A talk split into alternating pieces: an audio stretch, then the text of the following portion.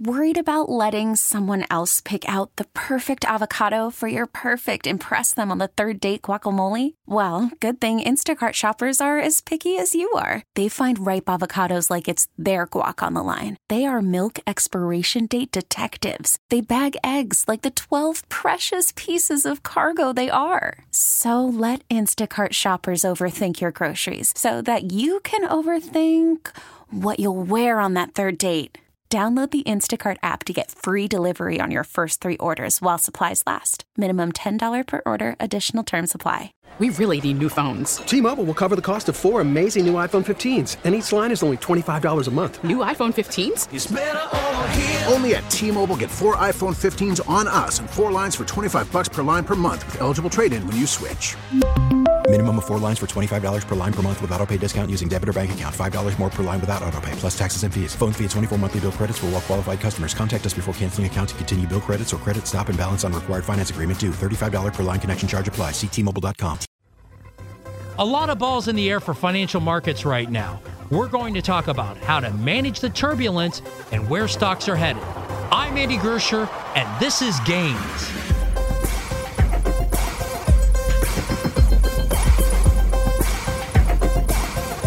All right, let's bring on Jack Ablin, Chief Investment Officer at Cresset Capital here in Chicago. Jack, always great to have you on the Gains podcast. Thanks, Andy. It was great to be invited. Let's first of all, Jack, start with um, you know we've just cleared earnings season, uh, pretty decent results, and then we also got forward guidance. So, what was your takeaway from uh, this this most recent uh, earnings season, what does it tell you about the market? And most more importantly, also your takeaway from that forward guidance. Sure. So. Um, yeah, I, you know, we we came out of uh, Q2 earnings season down about five percent or so year over year, which was slightly better than the six and a half to seven percent that analysts had anticipated going into the quarter. Um, and uh, guidance, uh, depending on you know who you are, is is mixed, but um, you know retailers still struggling a little bit. I think they see uh, uh, problems ahead as uh, uh, households start to struggle with maybe a little bit of debt. Remember, uh, with mortgage rates where they are, uh, you know, the home is no longer that ATM that you could just refinance and cash out. Uh, so I think that's uh, a bit of a challenge on the retail side. Uh, but but generally, guidance has been pretty favorable. Energy prices certainly um, uh, starting to push higher, and that um, that that helps that sector, the energy sector, along, um, you know, for the next couple quarters. You mentioned energy prices. You're actually in the in the middle of the the action, being in Florida. What's your takeaway from energy? We're starting to see it perk up a bit, and then also, you know, you have a pretty substantial storm in your neck of the woods ahead of a very busy uh, holiday weekend. So thoughts on on the energy complex?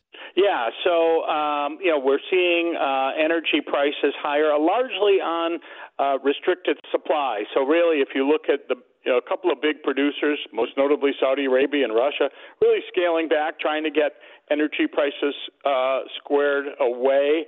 Uh, we also had. Um, you know, had pretty much run down the strategic petroleum reserve. So, and that was last year. So, you know, I think perhaps uh, U.S. is trying to maybe add a little bit to that. Uh, and then, interestingly, you have domestic producers really aren't ramping up production. In fact, it's it's really funny if you look at the number of rigs in production. It's really consistent with roughly a forty dollar barrel of oil, oil, not an eighty dollar barrel of oil. So that suggests to me that a lot of the domestic produ- producers weren't really convinced that oil prices were going to stay higher for that much longer. And then, as far as the um, tech sector, you know, we we saw banner earnings from chip maker Nvidia. Actually, by the way, the taping of this, we had a pretty the Nasdaq had a pretty decent day, uh, climbed more than one percent. Seems like investors are flocking back to tech stocks in the final days of August, which had been kind of a, a, a rough month. You know, we had uh, Meta, Tesla, Apple, Microsoft, and the likes follow Nvidia higher today. What's your feeling about the tech space? You know, there's also been a ton of talk about the so-called AI trade. So, just thoughts on tech and and the AI trade. Yeah, um, really, I think the uh, NVIDIA um, results last week was really a test of the AI trade. I mean, there certainly, you know, was a lot of enthusiasm going into AI, and expectations were running pretty high. Remember, this is a company that was up something like close to 300 percent for the year. Um, and so, what more could they do on an earnings front uh, that could really um, wow investors? And yet, lo and behold, they did. I think they had, uh, you know, hundred, a couple of hundred percent uh, outperformance on earnings. Um, so it was remarkable. Um, but you know, we'll see. I think that uh, there, a lot of the uh, tech companies took a breather from that August high when um, we saw interest rates rise a little bit uh, in the uh, in the ten year, uh, but that has now come back a little bit with uh, you know China not quite as strong as uh, everyone had anticipated.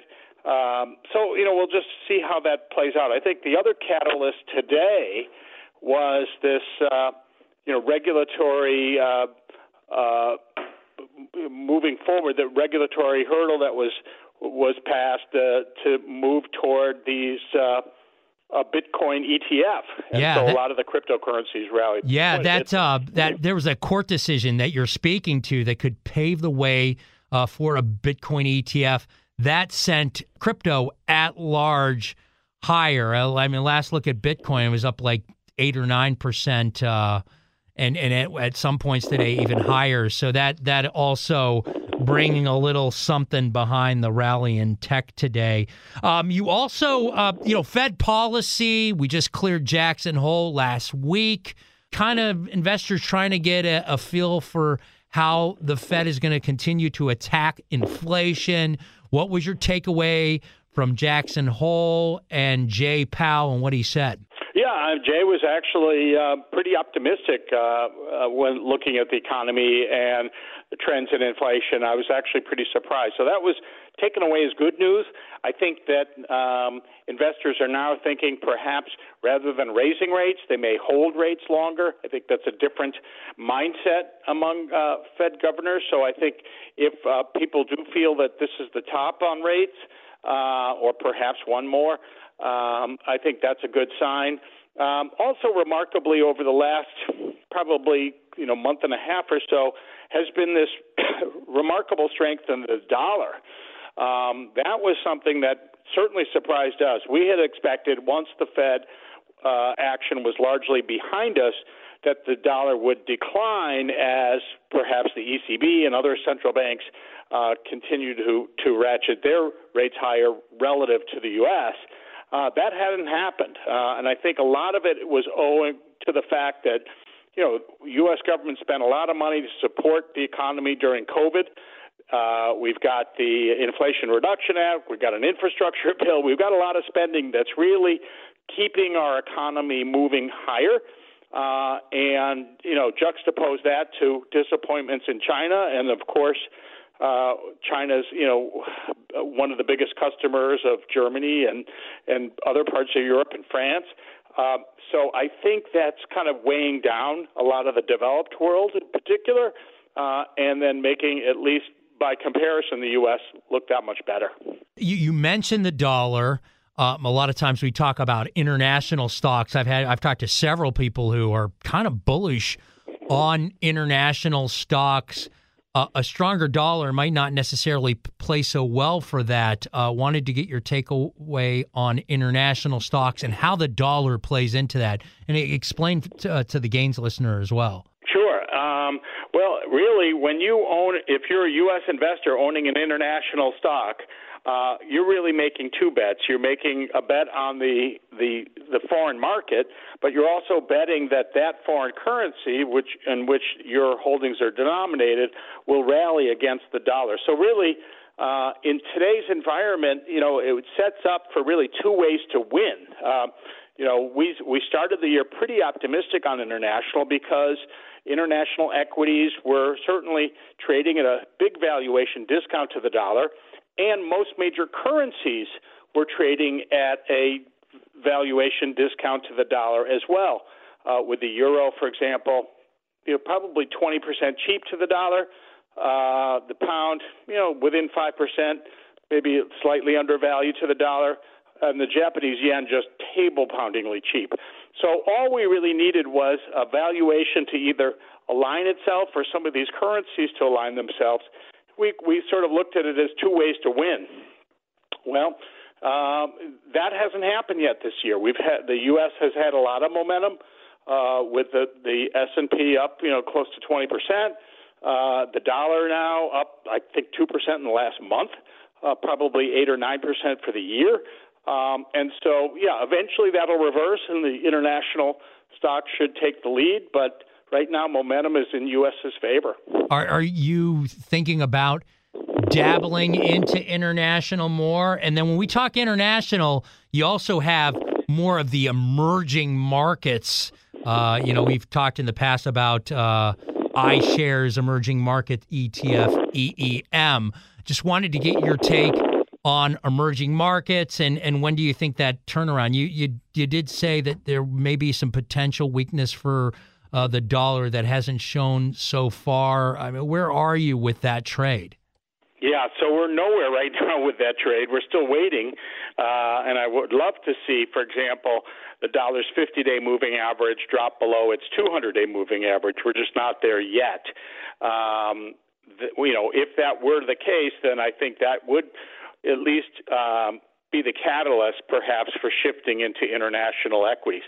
When it comes to emerging, however, uh, I'm still a little bit cautious there, just fundamentally, because we have to keep in mind that China represents about a quarter of that index, and this is a an economy that is really starting to move in reverse. It seems like they perhaps exaggerated their growth to the upside with the help of um, uh, a lot of debt uh, and infrastructure building and residential construction, and now that's beginning to reverse. And let me put it in perspective for you. At the peak of our housing bubble in 2007, housing investments represented uh, residential investments represented about six and a half percent of GDP. Uh, currently, uh, China's residential investments as percent of GDP is over 10 percent and that's starting to roll over. So I don't expect a financial crisis because most of the debt is held backstop by the government, uh, but I do expect some massive uh, economic headwinds for what is the largest component of the emerging market index. A lot of talk about a recession uh, over, you know, throughout the whole year. Uh, and things were looking a little bit better. And then we've gotten other indications that you know maybe there's some concern. Um, are you team recession or are you team soft landing? Where are you in that uh, that discussion that so many people yeah, are having now? Yeah, I, I think we've softened our stance. We were team recession. We've softened our stance largely because. Uh, you know, a lot of the relative strength in the U.S. Uh, I think we will see some recessions overseas. Um, now, that said, uh, we had some uh, uh, job opening data that was released uh, earlier today on, on Tuesday uh, that showed fewer openings. Um, we also have a wall of debt that needs to be refi- refinanced. I just did a study for our uh, internal advisors to show the amount of debt, uh, we have nearly a trillion dollars of high yield debt coming due over the next five years. On average, the, that debt is is held at roughly a coupon rate of around five to five and a half percent, and that has to go to about eight and a half percent on average. So you can see a lot of companies are going to have to face a three percentage point increase in their debt payments, um, and uh, you know that's that's going to be a struggle. Now, the good news is it, it's filtered over the next five years. It's not something that happens this year, uh, but it is, a, you know, an additional headwind. I, I think a lot of these headwinds that the U.S. is facing, especially with respect to higher rates, is probably dissipated, and I think that it won't, you know, result in a downwards, you know, crash type of thing. I think it's just a steady headwind over the next few years. You talk about debt. Consumers are straddled with a ton of it. You know, I'm also thinking about debt held in the commercial real estate space. Downtowns are empty across this country. I see it firsthand on LaSalle Street and in the Loop in downtown Chicago. How are these uh, uh playing into it as well, both um, from consumer debt to you know commercial real estate and, and some of the issues we're seeing in the downtown areas? Yeah, I mean you're absolutely right, uh, Andy. Uh, you hit the nail on the head in terms of you know the fundamental problems with uh, downtown office in in a lot of the downtown business districts, particularly uh, you know San Francisco, Chicago, uh, certainly other markets. I will say, uh, interestingly, uh, New York, which really has a shortage of housing, has designated a block in uh, Midtown Manhattan. They're going to convert from office to apartment. I don't know how they're going to do it. I don't know what if the if the city is supported how the city's supporting that. Uh, but that's one of the things that perhaps will start to move that ball in the right direction. But meanwhile, you're absolutely right. You know, it's it's funny uh, if you have an apartment, you could probably lower the rent enough to start attracting tenants. That doesn't necessarily work for office, just because the amount of investment it takes to build out an office and get the right space and all that stuff it's just a very very difficult task and then the other thing is to convert an office building into anything else is really difficult too well you know they're they're trying that same kind of concept that you were talking about in Chicago or on Chicago's LaSalle Street in fact they're talking about you know, that conversion of office space to residential. The unfortunate thing is there was a bankruptcy with one of the groups that was kind of involved in this. So I don't know where that that's going to stand. And plus, uh, that conversion of those old school LaSalle Street buildings. Hey, you've worked down downtown mm-hmm. in, in, Chicago, you know, in the loop and on LaSalle Street. You've been in the banking industry and and in this stuff for a long, long time. So uh, it'll be interesting to see how they're able to address that because that that is a big overhang that a lot of people just don't discuss either. Yeah, I mean that's it. I you know I worked in uh, at BMO for many years, Harris Bank BMO building on uh, you know Clark and uh, and Monroe, LaSalle and Monroe for years, and uh, it was a pretty tired building when I worked there. I can't imagine how it would be as an apartment building. Uh, certainly wouldn't be based on its current state. I, it wouldn't be luxury. yeah. Um, all right. Hey, be sure to subscribe, follow, and leave a five star review on Apple Podcasts. I've been told that's podcast gold. Appreciate the solid there.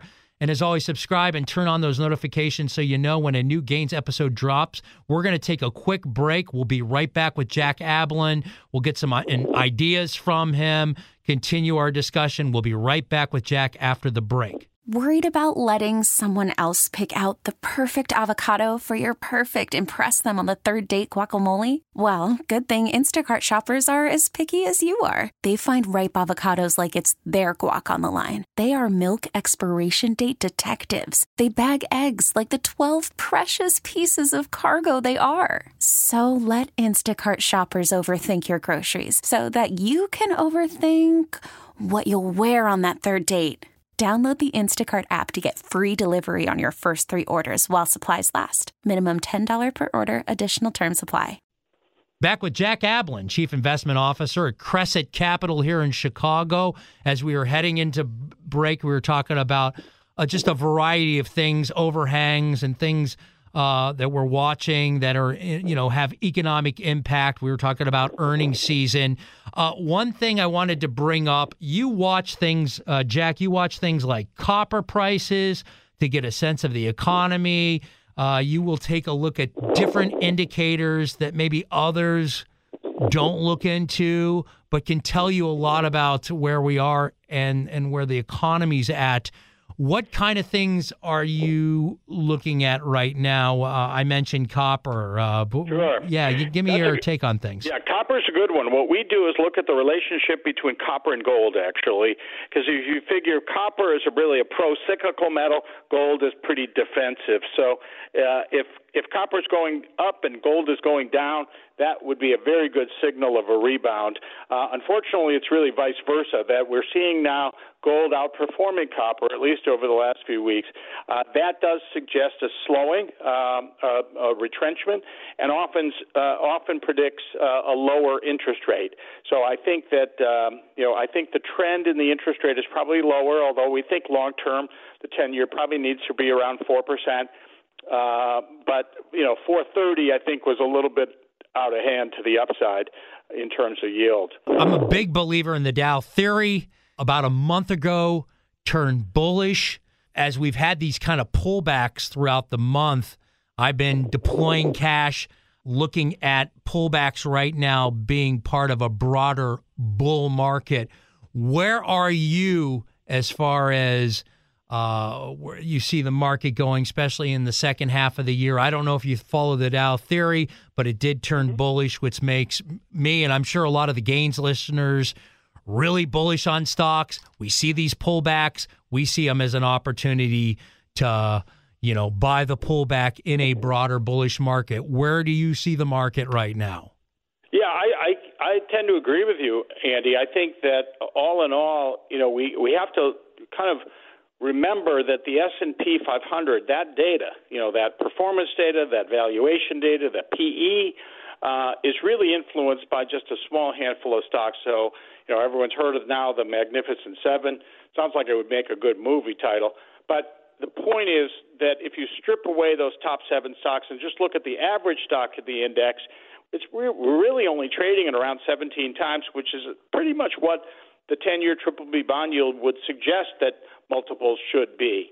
Um, and so, uh, all in all, I'm I'm actually you know positive. I can't say I'm bullish, but I would say I'm positive on equities. I think it's certainly a place that you you want to be and hold. Uh, and I would hope, I would expect uh, that the average stock in the market is now going to catch up with the mega cap stock in the market. So we could see the S&P maybe go sideways on an index basis, but actually more and more names starting to participate. And I think that's what Dow theory really tells us. Yes, a lot more uh, companies joining the party. It's funny you mentioned that because one of the areas that I, I find interesting right now is the small caps, the Russell 2000, a lot of great companies that need to play a little catch up to the broader market. Thoughts? Yeah, so here uh, you have to be careful, uh, particularly the Russell 2000, because um, where I think the headwinds are going to hit, um, they're you know the the fundamental headwinds on interest rates and and, and higher, uh, you know, more difficult environment is really going to disproportionately hurt the lower quality companies. Now, the Russell 2000, if you look at strip away, you know what what share of the Russell 2000 is lower quality companies, that's as much as 25%. Um, so if you're interested, to me, if you're interested in small caps, I would recommend instead looking at the S&P 600, which really has more of a quality bias. It's the smaller names but higher quality companies, and generally now in a in a certainly in a speculative rebound, the Russell 2000 is going to outperform the S&P 600. But at some point, you'll want to rotate into that S&P 600 to really just hold on to those higher quality names. And I think, to me, that's one of the biggest themes for the rest of the year, and maybe even er- into next is quality, quality, quality. We want to make sure that you know the companies we own aren't going to be adversely impacted by having to refinance debt. And when you say higher higher quality names, uh, what what are you, what kind of companies are you talking about? Give us give us a little taste. Sure. You know, it would be. I mean, I can I can talk about it in the larger uh, cap sense, but think about dividend achievers. So these are companies that have had a long track record of uh, maintaining and growing their dividends over time. Uh, you can't do that through thick or thin if you've if you've got a weak balance sheet and you have to refinance a heavy debt load, right? So these are companies proven over time. So you know, three names I can think of off the top of my head would be Chevron.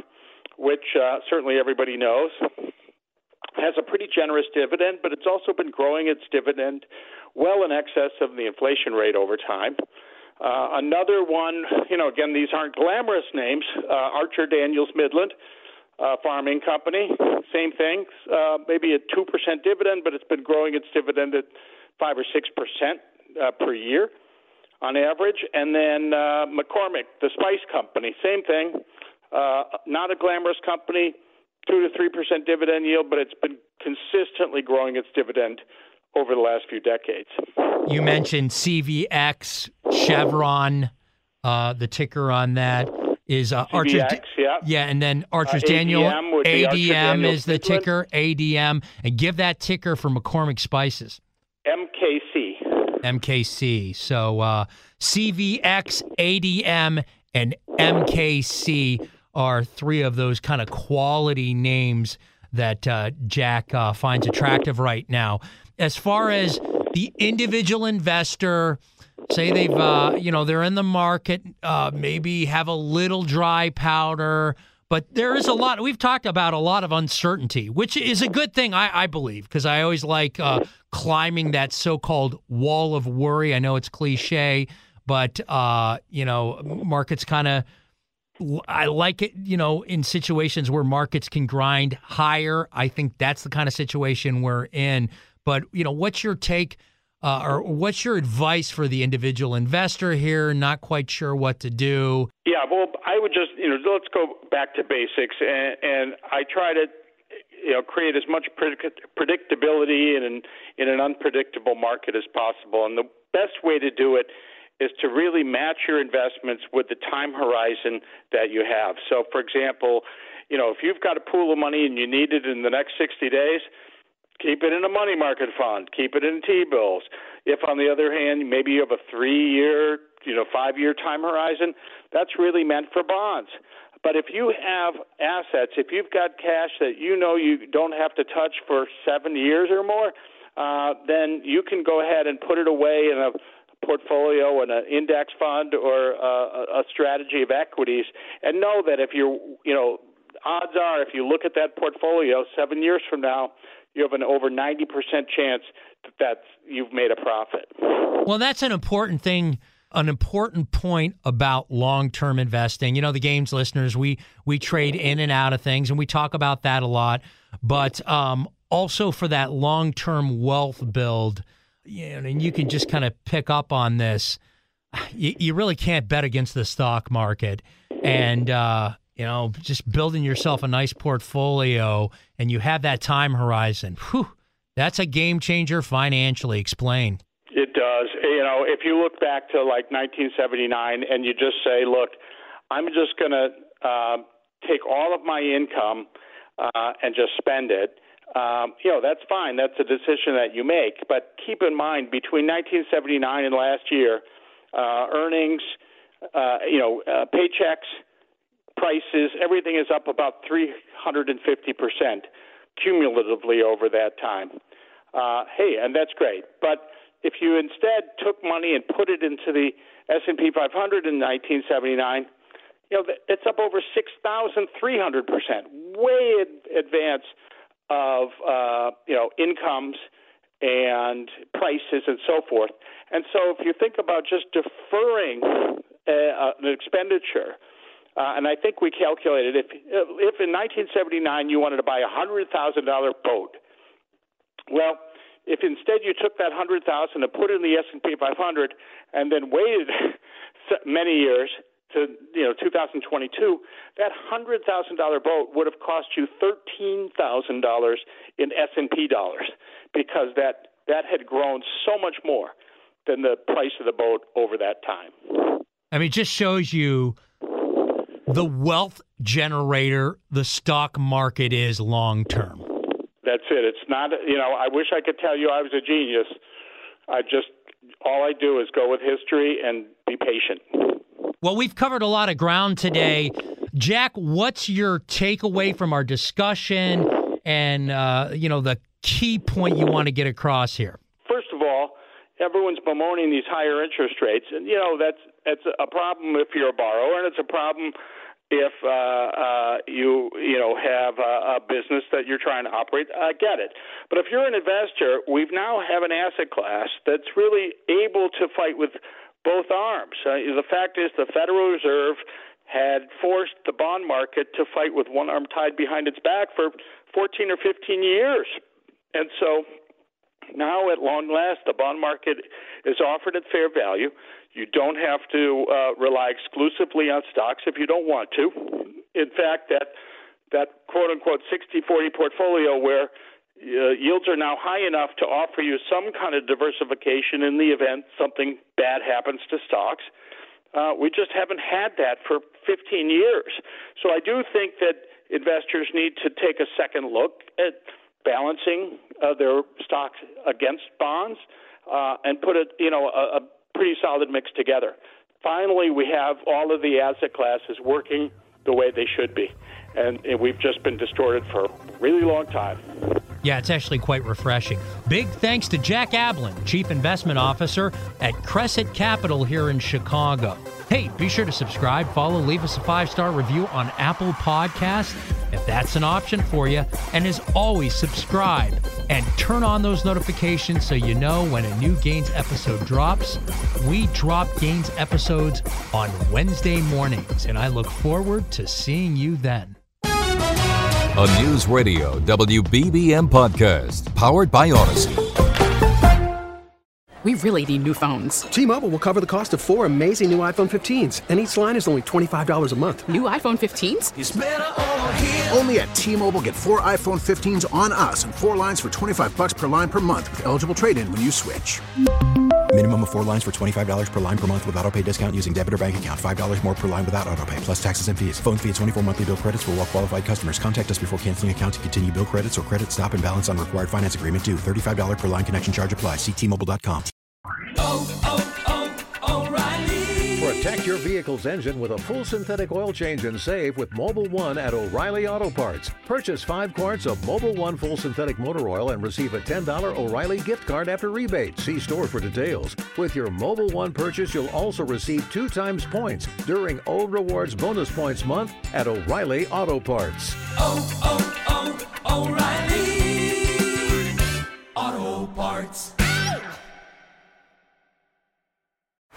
Baseball is in full swing. NBA playoffs are heating up, and your NFL team is gearing up for training camp. Listen to the latest on the teams you love here on the Audacy app. The biggest sports radio stations in the country, providing unrivaled local coverage of their teams, all in one place. Exclusive interviews with players, coaches, and team executives, streaming live and always available on demand. Stay in the know with your favorite teams right here on the Audacy app.